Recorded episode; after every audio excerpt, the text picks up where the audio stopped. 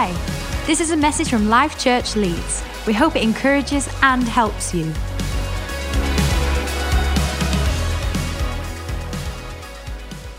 And then we'll turn to Psalm 25. We're going to do a little bit of a recap from last week. How many of you were here last week? Last week I spoke a message titled What to Do When You Don't Know What to Do. What to do when you don't know what to do. And it was based in this scripture, Psalm 24, Psalm 25, verse 4 to 5. And uh, this verse says this Show me your ways, Lord, and teach me your paths. Guide me in your truth and teach me, for you are God, my Savior, and my hope is in you all day long. Written by the psalmist David, King David, who many times was at a point of his life where he's like, I don't know what to do. And I spoke last week how about it's okay for us not to have everything always planned out. It's okay if we don't always have the answers. It's okay if we find ourselves in some valleys. We spoke about how sometimes the, you know, Christians are sometimes the warmest, most loveliest, generous, kindest, softest, wisest, fake people around. And when I mean fake people, I was really talking about, I wasn't blaming you, I was blaming me. I sometimes say, How are you? Yeah, I'm good when you're not good. What are you doing? And you come out with this plan, but you really don't have the plan together. But because we are Bible believing, spirit filled Christians, we sometimes feel like we have to have it all together, but yet we've just been singing a song which says, You hold it all together. And we have to like transition from going, it's okay for us not to have it all together as long as we know who the one who holds it all together. And just try to release us as a church, not to try and be this like perfect, you know, Christian, perfect family, perfect student that, you know, is all mapped out and the blessing of God is going to get me this, then it's going to get me that, then it's going to get me this, then it's going to get me that. But the blessing of God is not limited to material gain. In fact, that's very low on the list. But the blessing of God is the hope that we have in dark situations. The blessing of God is the grace that we receive when we don't deserve or feel like we reserve that, deserve that grace. The blessing of God goes way beyond simply gain of possessions. And so what to do when you don't know what to do? I encourage you to listen to that maybe on Spotify. All our messages are put up there on a Monday so you can catch up um, on that if you would like to. So today, I have um, another title for this message. You ready for the title for this message today? It's going to come on the screen. When you don't know what to do, part two. yes, there was a lot of thought and creativity that went into that this week, a lot of prayer. And so here we are. We're going to read from Mark chapter 5, okay? Mark chapter 5 from verse 21 to 43. Okay, it's a few verses, but I'm basically going to fulfill a lot of your Bible reading for the week. It says this When Jesus had again crossed over by the boat to the other side of the lake, a large crowd gathered around him while he was by the lake. Then one of the synagogue leaders named Jairus came, and when he saw Jesus, he fell at his feet. He pleaded earnestly with him, My little daughter is dying. Please come and put your hands on her so that she will be healed and she will live. So Jesus went with him. A large crowd followed and pressed around him, and a woman who was there who had been subject to bleeding for 12 years. She had suffered a great deal under the care of many doctors and had spent all she had, yet instead of getting better, she grew worse. When she heard about Jesus, she came up behind him in the crowd and touched his cloak because she thought, if I can just touch his cloak, I will be healed. Immediately her bleeding stopped and she felt in her body that she was freed from her suffering. Hallelujah. At once Jesus realized that power had gone out from him and so he turned around in the crowd and asked, who touched my clothes? You see the people crowding against you, his disciple answered, and yet you can ask, who touched you? Man, the disciples were rude. I mean, they are like sometimes just a bit too above the cheeky, beyond the point of cheek. But Jesus kept looking around to see who had done it. Then the woman, knowing what had happened to her, came and fell at his feet and trembling with fear told him the whole truth. He said to her, Daughter, your faith has healed you. Go in peace and be freed from your suffering. While Jesus was still speaking, some people came from the house of Jairus, the synagogue leader, and said, Your daughter is dead. They said, Why bother the teacher anymore? Overhearing what they said, Jesus told him, Don't be afraid, just believe. He did not let anyone follow him except Peter, James, and John, the brother of James. When they came to the home of the synagogue leader, Jesus saw a commotion with people crying and wailing loudly. He went in and said to them, Why all this commotion and wailing? The child is not dead, but asleep. But they laughed at him. After he put them all out, he basically kicked them all out. He took the child's father and mother and the disciples who were with him and went in where the child was. He took her by the hand and said to her, Talitha cum, which means, Little girl, I say to you, get up. Immediately the girl stood up and began to walk around. She was 12 years old. At this, they were completely astonished. And he gave strict orders not to let anyone know about this and told them to give her something to eat. Quite a few verses, but I want to kind of put these passages together and hopefully explain what I really want to share with you guys today. Story of two people, Jairus and the woman who have reached the point where they no longer know what to do. They've got to the point, like this title says, where they no longer know what to do. And I don't know if you've ever been in this place of extremeness, but for Jairus, he is the dad of a dying little girl. Just to imagine what that must be like is incomprehensible. And then we have the woman with the issue of blood, who is obviously well known throughout scripture. We don't know her name, all we know is she is the woman with the issue of blood. One of whom is waiting, the man, Jairus, is waiting, everybody say waiting, waiting for Jesus to quickly come to his house. If your daughter is dying, how many of you know? Come now. Like, run. Push whoever you need to push away. Just go through red lights your daughter is, my daughter is dying. I need you to come. And yet he's in this place talking with Jesus, and Jesus says, I will come. but then gets distracted by a lady who has been waiting, everybody say waiting, for 12 years for something to change. And so Jesus is like, do I go with Jairus or do I go with the woman? Uh, some, something's got to give here. But Jesus, being Jesus, he heals both. in fact, what I find fascinating about this is, in fact, the little girl was born at the same time that the woman with the issue became unwell. if you think she had been suffering for bleeding for 12 years, Jairus' daughter was 12 years. So the moment she was born, this lady has been suffering all of that time. She has been waiting for 12 years, and Jairus has probably been waiting for 12 minutes. But both of them are in demand of a breakthrough right now. I don't know about you, but I'm not a big fan of waiting. I don't like waiting. I don't really like I wait. I'm kind of, um, I'm, maybe I'm a little bit like agitated about stuff. I kind of want things quick. Okay? So when it comes to food, like I don't mind going to a nice restaurant and waiting, but I don't want to wait too long. Like we went to a nice place, Zaap Thai this week. Anybody love a bit of Zaap Thai? Zaap Thai is good. The food is good, but the waiting time is even better. It's like four minutes.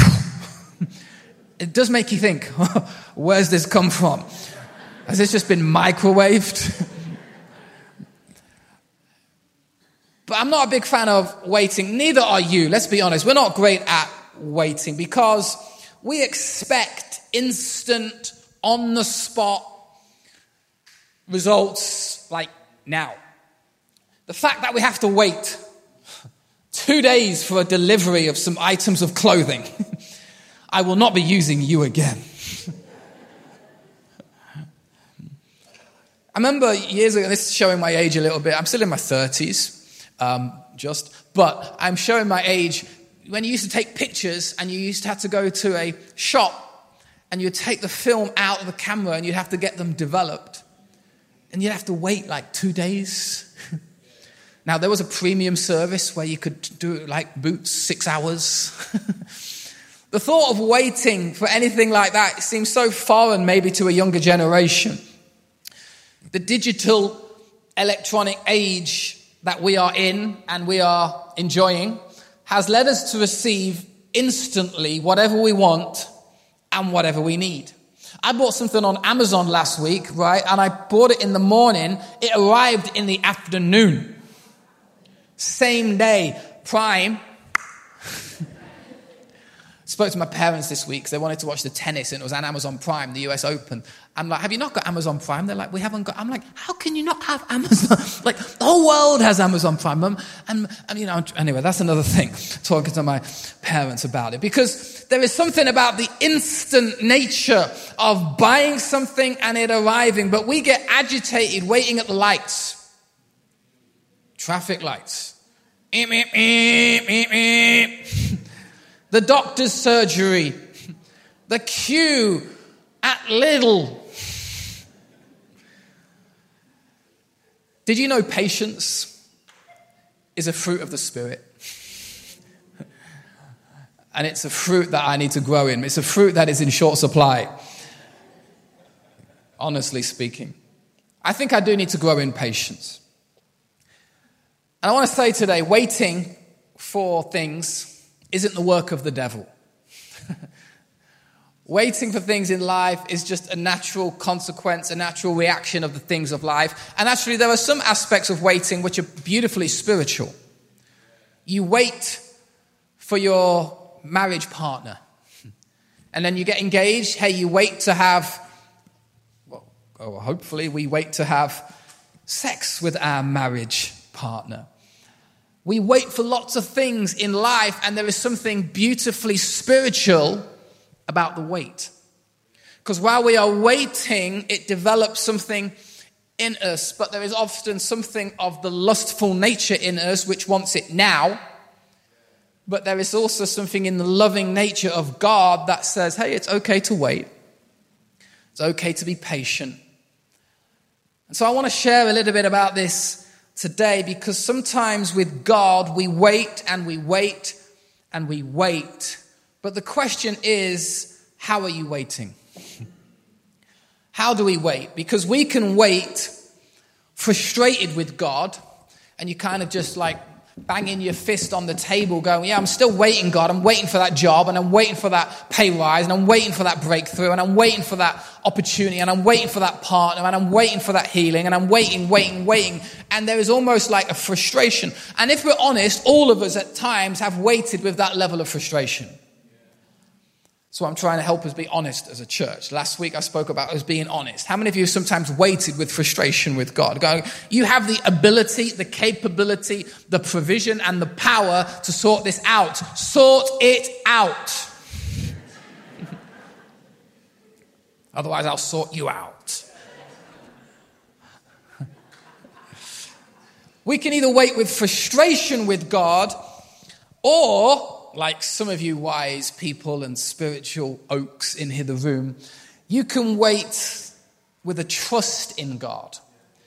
And as you are waiting, your trust is really the expression, the fruit of your patience. The patience might be the root, really, but it is, or the trust is the root, but the patience is the fruit that comes forth, knowing that I'm with God, I trust God, it's going to be okay. See, when we wait with frustration with God, sometimes what we try and do is we force things to happen. We push things beyond what we need pushing. We force things, we quicken things, and we put things quicker than they needed to happen. It's almost like you're in winter and you're forcing spring. You cannot force spring, you have to wait for spring. Farmers understand this. I've been watching Jeremy Clarkson, The Farm. on Amazon. If any of you have watched it, it's a good watch.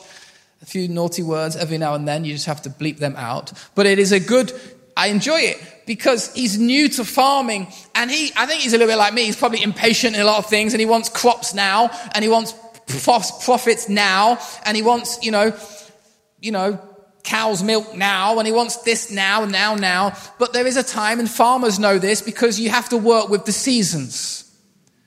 That there is a time of waiting and you have to be patient. And sometimes we try and force things. And if a farmer tries to take up their crops before it's ready, they will have no crops. But when we wait with patience, what it can develop is a peace within us. Very rarely does my timing match up with God's timing. I'm often too early and I want something now, or I'm too late and God's like, I had it for you and I'm just too beyond lazy and I haven't caught up with it yet. But God is gracious to all of us. Really, what I'm trying to cultivate in our church, I suppose, is a cultivate in our culture is a spirit that is patient, a spirit that trusts, a spirit that is at peace. That when everything is screaming, we don't know what to do in this moment, that we don't panic and we don't freak out and make some poor decision that we regret later, but we learn what it is to be patient in God. We learn what it is to wait on the Lord. And we've sung that song many times based in scripture. Isaiah chapter 40, verse 31. Those who wait on the Lord shall renew their strength. They shall mount up with wings like eagles. They shall run and not be weary. They shall walk and not faint. But look what it says in that first line. Those who wait what? On the Lord. You see, there is an aspect of waiting, and how you wait really is what you are waiting on. Because if you are spending all of your time waiting on a circumstance or waiting on a boss, or waiting on a supervisor or waiting on a policy change or waiting on something else, it can leave us discouraged and it can leave us frustrated. But Isaiah, the prophet Isaiah encourages us to what? Wait on the Lord. And as you wait on the Lord, the Bible says that is what renews your strength. But if I spend all my time waiting on a circumstance to change, or waiting on a friend, or waiting on a family member, or waiting on this, or waiting on that, it, it, it zaps me of energy and it can limit me and it can make me frustrated and I can end up being in a place of panic and confusion. But Isaiah says you don't want to wait on any of those things. You need to wait on the Lord because it is the waiting on the Lord that the Bible says actually gives you wings. Those that wait on the Lord shall rise up, what does it say, on wings like eagles. And this lady has been waiting for 12 years. And we don't know what that waiting journey has been like. We don't have any insight into that. I'm sure there were moments where she was like, This is it. This is how I am. I'm sure there are moments where she was angry, fed up, frustrated. What we do know is that the Bible says she had been subject to bleeding. See, what a subject to basically mean she wasn't in control of her condition, but the condition was in control of her.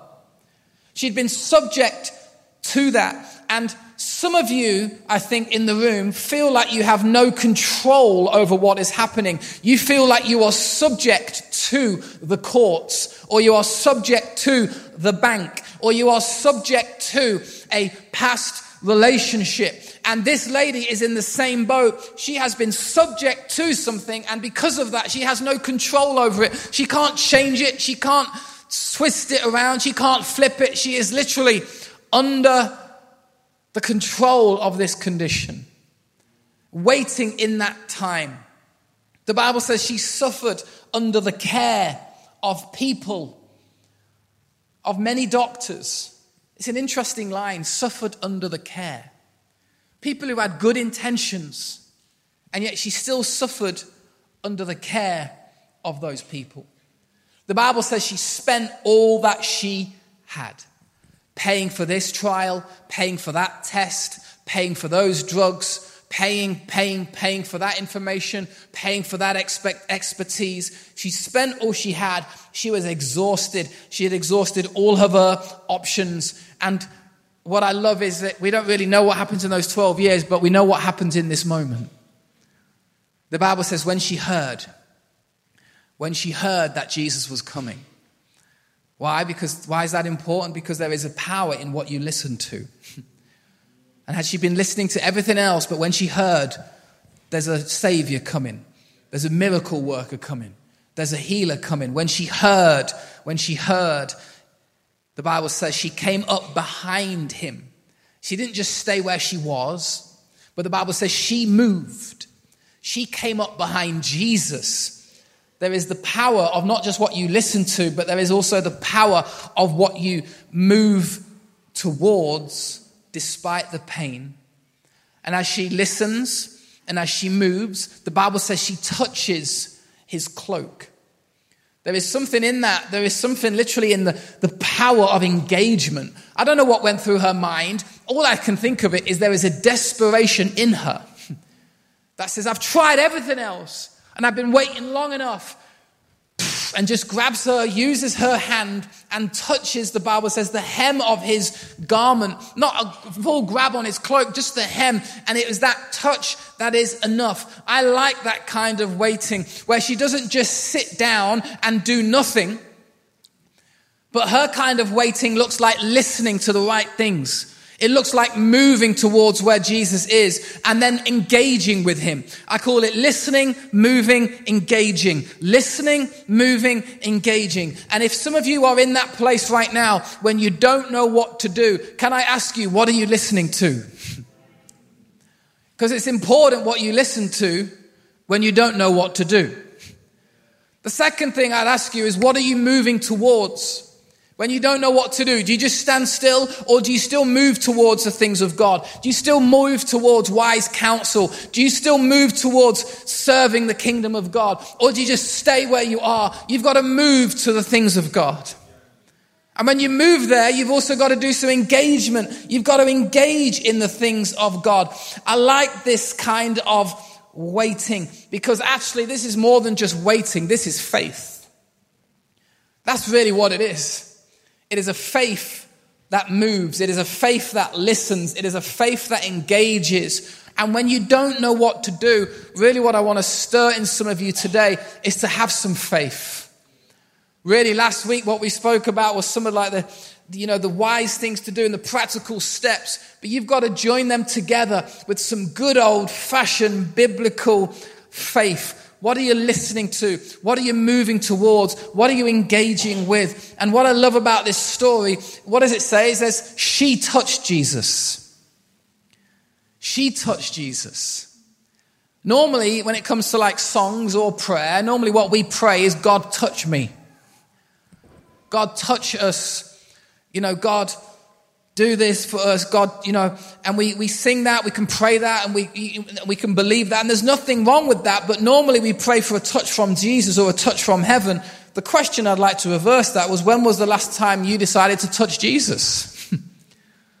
when was the last time you touched Jesus? Or do we spend all of our life when we don't know what to do, going, well, Jesus, I'm going to wait for you to sort this out? I'm just going to wait for you to touch me and to zap me and to change me and to heal me and to bring breakthrough for me. What I like about this lady and many of the people in the Gospels, from blind Bartimaeus to Zacchaeus to people who make some movement towards Jesus, Jesus responds to movement. Because we can spend our whole time waiting for Jesus to move towards us and to touch us, but how about we move towards Him?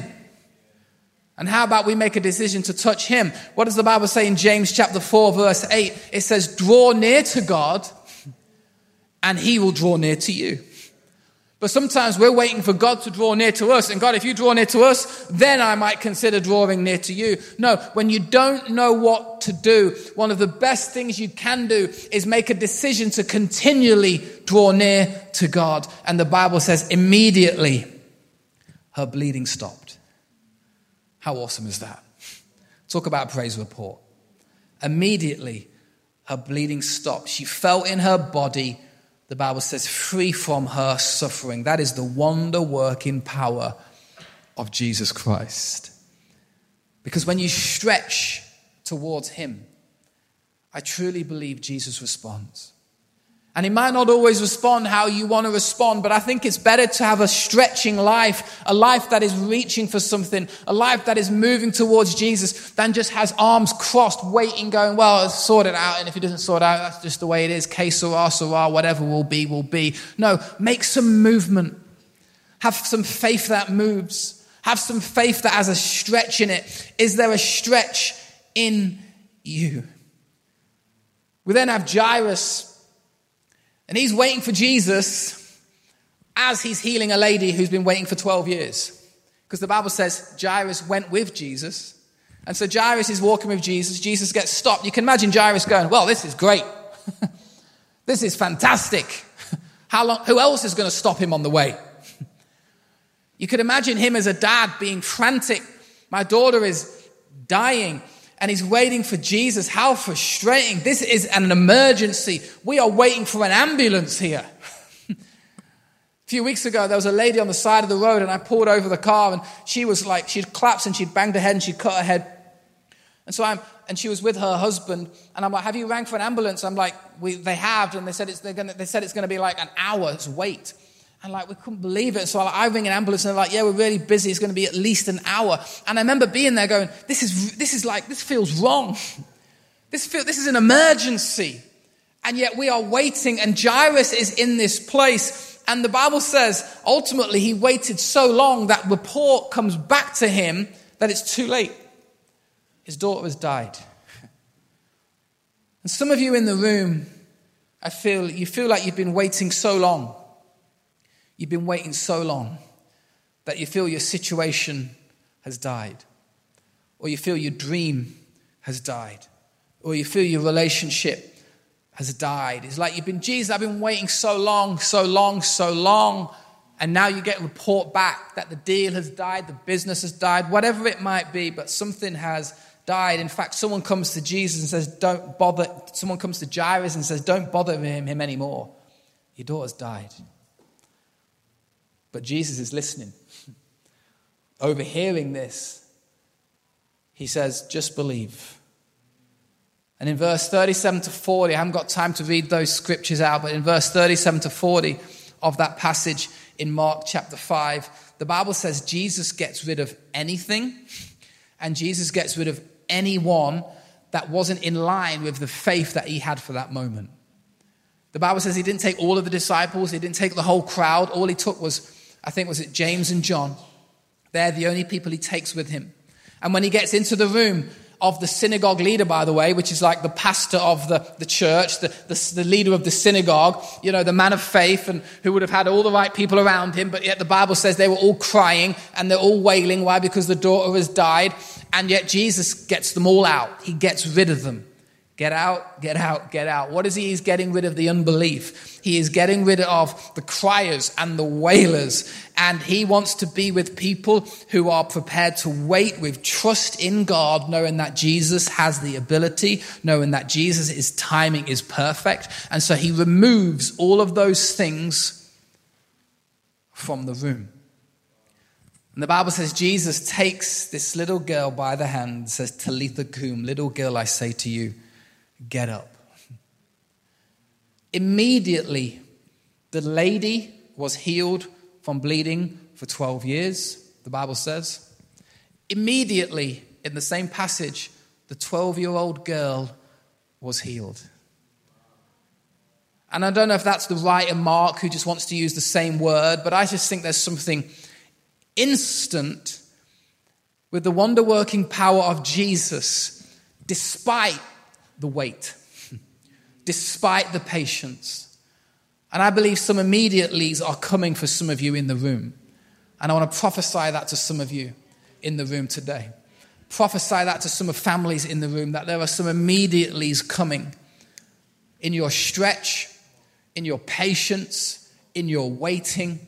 There are some immediatelys that are around the corner. And I sense God say to some of you today, some of you are moving into miracle territory. Some of you are moving into miracle territory.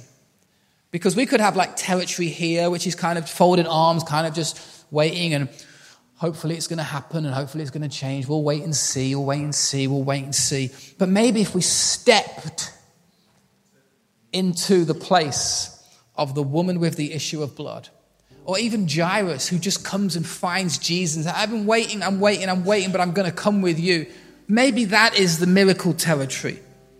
Maybe that's the place. And it's not that God is not kind enough to heal you if you're not in miracle territory and you have to step in for Him to heal you. God is kind. God can heal those who follow Him and those who don't follow Him.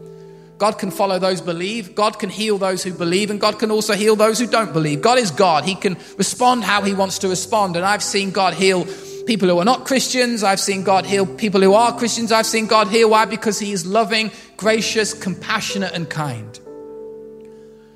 But there is something in the Bible, especially in the New Testament, that you cannot ignore. That there is just something about faith in Christ that steps you and leads you into a place of what I'd call miracle territory. When you've spent all you've got, when you've trusted and you've continued to trust, when you've believed and you continue to believe, when you've kept the faith despite all circumstances saying, give up, there's no point, what's the point? You've kept the faith. That is almost the place of miracle territory. And so, what is miracle territory? As I draw this to a close in the final couple of minutes, miracle territory actually, I think, is found in Mark chapter 6. And I haven't got time to read Mark chapter 6, but literally, this is the next chapter, the next verse. And what happens is Jesus returns to his hometown, he returns to Nazareth. He returns to Nazareth to continue the miracles that he's just done, and now he's going to do them in his hometown. And what it says in Mark chapter 6 Look what it says in verse 5. It says, Jesus could not do any miracles there. Hold on. Jesus couldn't do any miracles there. But he's just healed this woman and he's just raised to life this dead little girl. But now he's gone to his hometown and he can't do any miracles there. This doesn't make sense. This lady with a medical condition that all the experts couldn't do anything, Jesus has healed her. And the girl that everyone had given up on, Jesus has healed her. Now he goes to his hometown, and the biggest issue, going back to his hometown, is that it is full of familiarity and there is a total lack of expectation. There is a familiarity it's just Jesus. He's in his hometown. We know Jesus. We used to play football with Jesus. We all know Jesus. I was in school with Jesus. Familiarity that says, what could he do? We know who he is. And as a result of that, there is a lack of expectation because familiarity will always breed a lack of expectation. It's just Jesus. And I want to encourage us today, church, allow your expectation to kick out familiarity. When you don't know what to do, get your expectation in God and allow it to boot out familiarity. Because Jesus has miracles for Nazareth, He has breakthrough for Nazareth. He has miracles for you and he has breakthrough for you. But the Bible says some of them took offense at Jesus because they said, Isn't this just the carpenter? Isn't this just Mary's son? Aren't his brothers James and Joseph? Aren't his sisters with us? We know who he is. And they took offense at him. And that word offense literally means snare. There was a snare in between their breakthrough and their miracle. And their snare was the snare of familiarity. And the familiarity literally prevented them from receiving what Jesus wanted to give them. And when you're in a place when you don't know what to do, you've got to stir some faith and you've got to believe. Don't get into a place of familiarity. But look what it says in the previous chapters. This closes. But in Jairus, what does he do? And we skipped over it, but in verse 22, the Bible says Jesus fell at the feet of Jesus. What does the woman do in verse 33?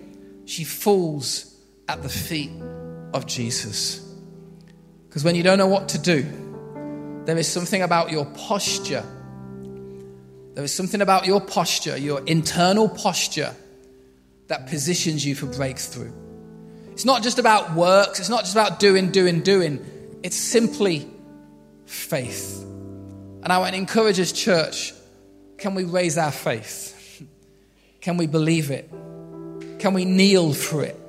Can we be hungry for it? Let's grow in an expectation that God can transform, that God can break through, that God can provide, that God can bring revival, that God can pour out His Spirit on all flesh, that God can do exceedingly abundantly beyond anything you can ask, think, or imagine, that God can do all of those things when we have an expectation for it. We step into that miracle territory and we begin to stretch for the hem of His garment. We begin to fall at the feet of Jesus and we say, My daughter may be dead, but I believe you can still heal her. Can we still have expectation for it in Jesus' name? Amen. Amen. Come on, let's stand up to our feet right now. We're going to close. And I've just asked the band just to lead us in this song. Maybe you feel like you're in that place of waiting. But this song says, Take courage, take courage, take courage. And I pray for a stretch in some of you today. In the name of Jesus, I pray for a stretch in our church. I pray for us to kick out familiarity and to step into that place of expectation. I pray that we wouldn't just sit there and do nothing. But when we are in a place when we don't know what to do, what we would do is press into you. What we would do is kneel at the feet of Jesus. What we would do is be bold. What we would do is move towards you. What we would do is draw near to you. What we would do is come to you believing. What we would do is worship you. What we would do is get rid of things and distractions which just cause us to be familiar and cause us to be flat. And I pray there is a stirring in our spirit today for the supernatural workings of Jesus, that we wouldn't be just content with how things are right now, but Jesus, that we would believe that you are able to do great things in our workplaces, great things in our schools, great things in our universities, that you'd pour out your spirit, and that we wouldn't be hindrances to that. But God, may we be the people that Jesus invites us. May we be the James and the Johns that Jesus invites us into the rooms of dead situations, maybe with dead people, maybe people who need the breath of life in them. I pray Jesus will take us with them because we have expectation that He can do it. And maybe we've been waiting a long time, and maybe people have been waiting a long time. But in the waiting, Jesus, we wait on the Lord, we wait on you in Jesus' name. Come on, let's sing this song together. Let's worship Him with all we have.